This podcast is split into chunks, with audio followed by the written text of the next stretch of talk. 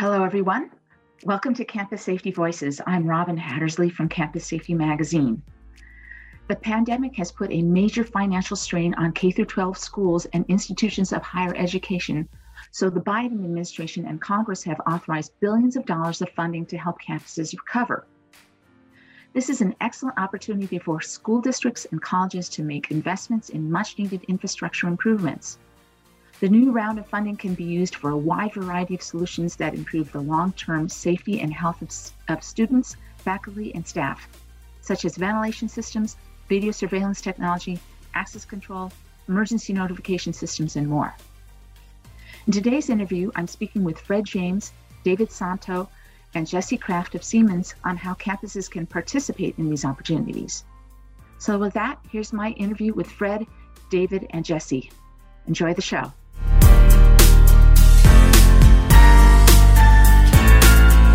So, Fred, there's a unique opportunity right now for schools and campuses on the funding side of things. So, what's the latest on federal funding? Well, thank you, Robin. Uh, this is a big deal. Um, as we're all aware, President Biden signed on March 11th the $1.9 trillion American Rescue Plan. And this includes $165 billion for education, and when combined with the $82 billion of education relief that was approved in late December, there's nearly $250 billion of new education funding available in 2021. Uh, the majority of this money um, is going to public K 12 uh, through what's known as the ESSER Fund, and that's 177 billion.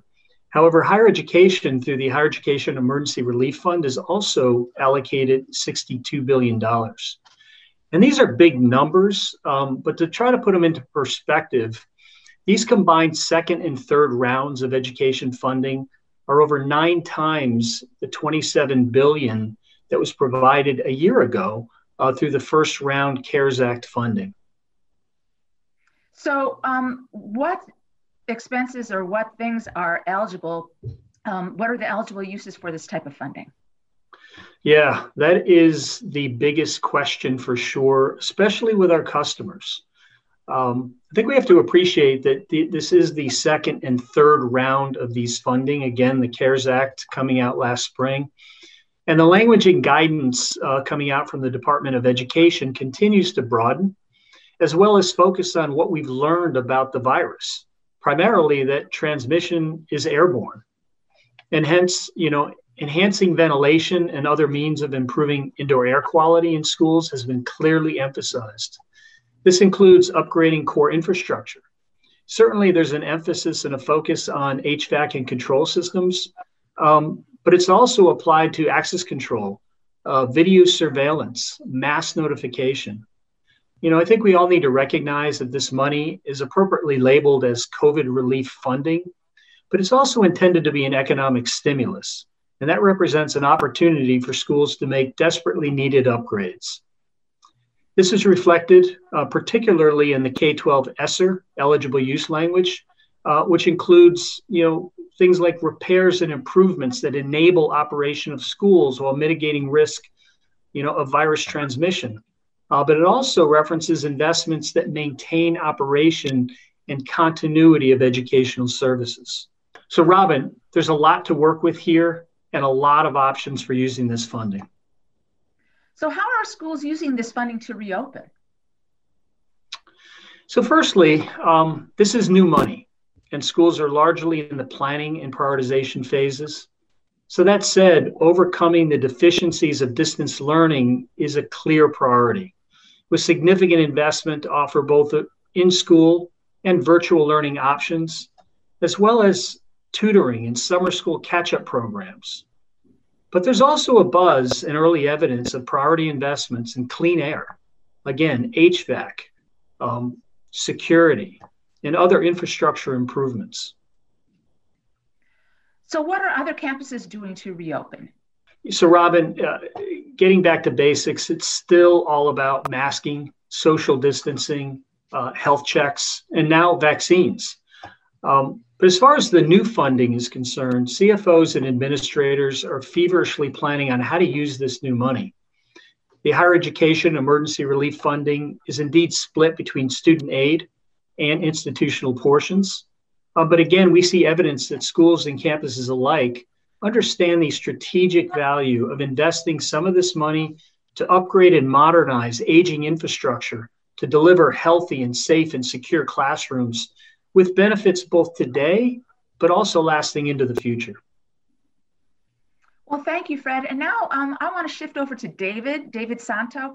Um, so we have vaccines now. Does that mean that we're out of the woods and is the threat of COVID gone or how soon is it going to be gone? Well, I'll leave how soon it's going to be gone in terms of COVID to the, you know the experts that that talk to that. But when we first built the Smart Air Quality Program, we decided not to make this just about COVID because there's been a problem for a long time in terms of healthy buildings, right? So this uh, this program that we have is a method- methodical process that helps it look, us look at multiple solutions um, and figure out a way for our customers to move forward, picking from the best technologies that are out there. In the end, you know, there were issues before COVID 19, and there are going to be issues after COVID 19. There have been other corona uh, derivatives, and not to mention things like the flu and the common cold. So, you know, we need to think about this not just from a COVID 19 perspective. You know, I hope that we'll see this um, mitigated uh, but there are going to be vaccines, there are going to be outbreaks, and who knows what the next thing will be. We've overlooked, you know, indoor health uh, for quite some time in the past, and I think what this pandemic has taught us is it's time now to invest in our infrastructure for healthier buildings.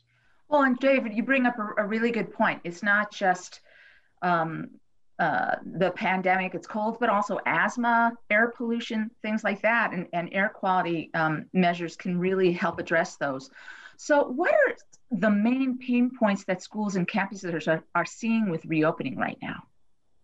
Yeah, I kind of hear two things. You know, administrators are very concerned about if they, when they make these investments, how do they demonstrate that the measures they're taking are helping keep their students safe? So that's a big, big element. And then the other question we get is, okay, if we have an outbreak, you know, how how can we deal with that? What can we do to minimize the issue and the viral spread? So those are the two things that I get a lot of questions about still today.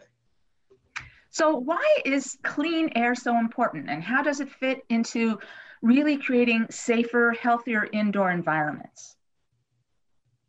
Yeah, I mean, obviously the air that we breathe is critical to our health. And we know that um, you know oftentimes the air inside a building is two to three times more polluted than the air outside the building. So reducing the risk of airborne contaminants you know including fine particulates bacteria viruses mold spores and other allergens this can provide a healthier uh, indoor environment. In terms of benefits in in a education setting we're talking about reducing absenteeism increasing productivity of students and faculty, as well as improving the learning environment, leading to better learning outcomes for them. So, uh, you know, there's a lot of benefits that are sort of those soft benefits that go well beyond just uh, dealing with the potential risk of what we're, what what we've seen in the pandemic. Well, and David, you, that's another really good point because you think about it, if a school, um, if a, if a child calls in sick, you know, the the school loses funding, you know, because they get reimbursed for every time a you know a child is in school. So you bring up a really good point. Let's switch over to Jesse now. Jesse, what solutions have you seen that can help schools and campuses reopen? Well, when it comes to solutions that are specifically about mitigating COVID, they really fall into two primary categories, which is limiting what comes in. So that's things like access control and uh, people tracking and then maximizing what comes out. And that second part, that maximizing what comes out, that's primarily focused on ventilation and environmental control. So, and at Siemens, you know, that's something that we're already deeply focused on, right? Helping our customers operate the environment of their buildings. So that's been a really natural transition for us. Because when you look at the recommendations from CDC and ASHRAE and these other, you know, publicly trusted organizations that are making best practice recommendations, what they're really doing is changing priorities, right? So Up to now, when we control our indoor environment, it's comfort and energy efficiency. But that's now being de emphasized. And what matters now is fresh air levels and then temperature and humidity levels that will maximize inactivation of the virus as well as suppress person to person transmission of the virus. So, dirt, humidity levels, temperature, fresh air, all of that, those are the things we were already controlling. So now we're just going to control them in a different manner. So, uh, and that that can become kind of a tricky balance because they impact one another, right? If I raise the outdoor air levels, that's going to impact my ability to control temperature and humidity, and vice versa.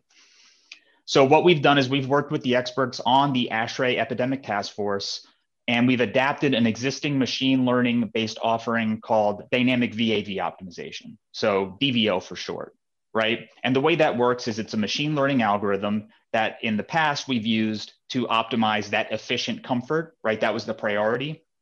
So what we've done now is we've built a different model based on those environmental control parameters to create an indoor environment that minimizes the transmission of the virus. You know, again, just controlling those same levers we always have, uh, temperature, humidity, and outdoor air. So by upgrading infrastructure, how does the system working correctly provide sustaining value? So having the system working correctly is something that's always important for maintaining that efficient comfort. What you're really doing now is, and hospitals already know this because they have systems that they don't really need to make any changes to because they've always been focused on infection control and maintaining a healthy indoor environment. So what you're doing now is taking those comfort control systems and treating them like a critical safety system. That's kind of the difference that's happening now with some of these systems. But once you implement the ability to control your system with that sort of, you know, machine learning algorithm, you can now just change your priority and go back to efficient comfort and have that control of the system and deliver uh, better comfort control and better energy efficiency while still having the ability to go back to this sort of epidemic mode of operation if needed over the long term. And then there's other sorts of conditions that might merit a different operating priority. For example, here in California, we have fire seasons where air quality can get really poor, and that would change the way that you want to control your systems as well. So, how can your team help? So, uh, you know, we, we understand the pandemic has created budget challenges for many organizations, right? So, it's really important for us that anything that we recommend not only addresses the problem today, but provides value, you know, into the future, and also that it's not a, a huge invasive measure, right? What we're talking about is controlling the systems that they have today in a different manner, and then being able to deliver efficiency and comfort, you know, as we move on into the post-pandemic period. So that's the type of thing that we want to focus on. David, would you do you have anything to add? Well, I think there's, um, you know, a lot of different ways in which we can help clients. You know, from my perspective in the Smart Air Quality Program, we look at a multitude of solutions, anything from increased ventilation, filtration, um, air scrubbers, uh, ionization, UV, uh, the list goes on, right? Uh, more precise control, maintenance uh, improvements. You know, one of the best things that anyone can do today is make sure that your HVAC systems are properly maintained and they're not spreading the virus if it does get into your building, right? That they're uh, used to mitigate that virus and, and don't become a distributor of it. Um, so that's that's oftentimes where we focus, and we we make this sort of a collaborative process with our customer, talking about the pros and the cons of those different technologies and helping them decide what's the best option for their infrastructure, their business needs, and their staff. And Fred, you started us off, so maybe you can end us up and, and take us out. Got anything to add? Uh, sure, Robin. Um, there's a lot of money available. It's new money. Um, there's a lot of need for the money, and they're all important. Um, but many of the um, prospective uses for the money are really focused on short term benefits. So let's think about things like investing in additional uh, PPE, and cleaning, and even things like, you know, on desk mini air scrubbers. You know, some of that may be needed at this time, but I think schools need to really think strategically about using some of that money, you know, to upgrade infrastructure that's been ignored for far too long you know, again, you know, David talked about and David and Jesse about, you know, uh, indoor air quality, but it's not just about that. It's also about you know safety and security systems, access, video surveillance, you know, mass notification. These investments are going to help get students back in the classroom, keep them there, and deliver value for decades. And so, you know, we think schools need to be thinking about the near-term needs, but also the strategic opportunity that this money presents. Well, one thing that's really a great thing about Siemens is you guys provide all of those services. You're you're an integrator, so you can integrate HVAC and, and video surveillance, access control, lighting, and and mass notification, and and, and that's really a, a beauty of Siemens, right? We can. Great. And we'd love to help. Thank you so much. Thank you.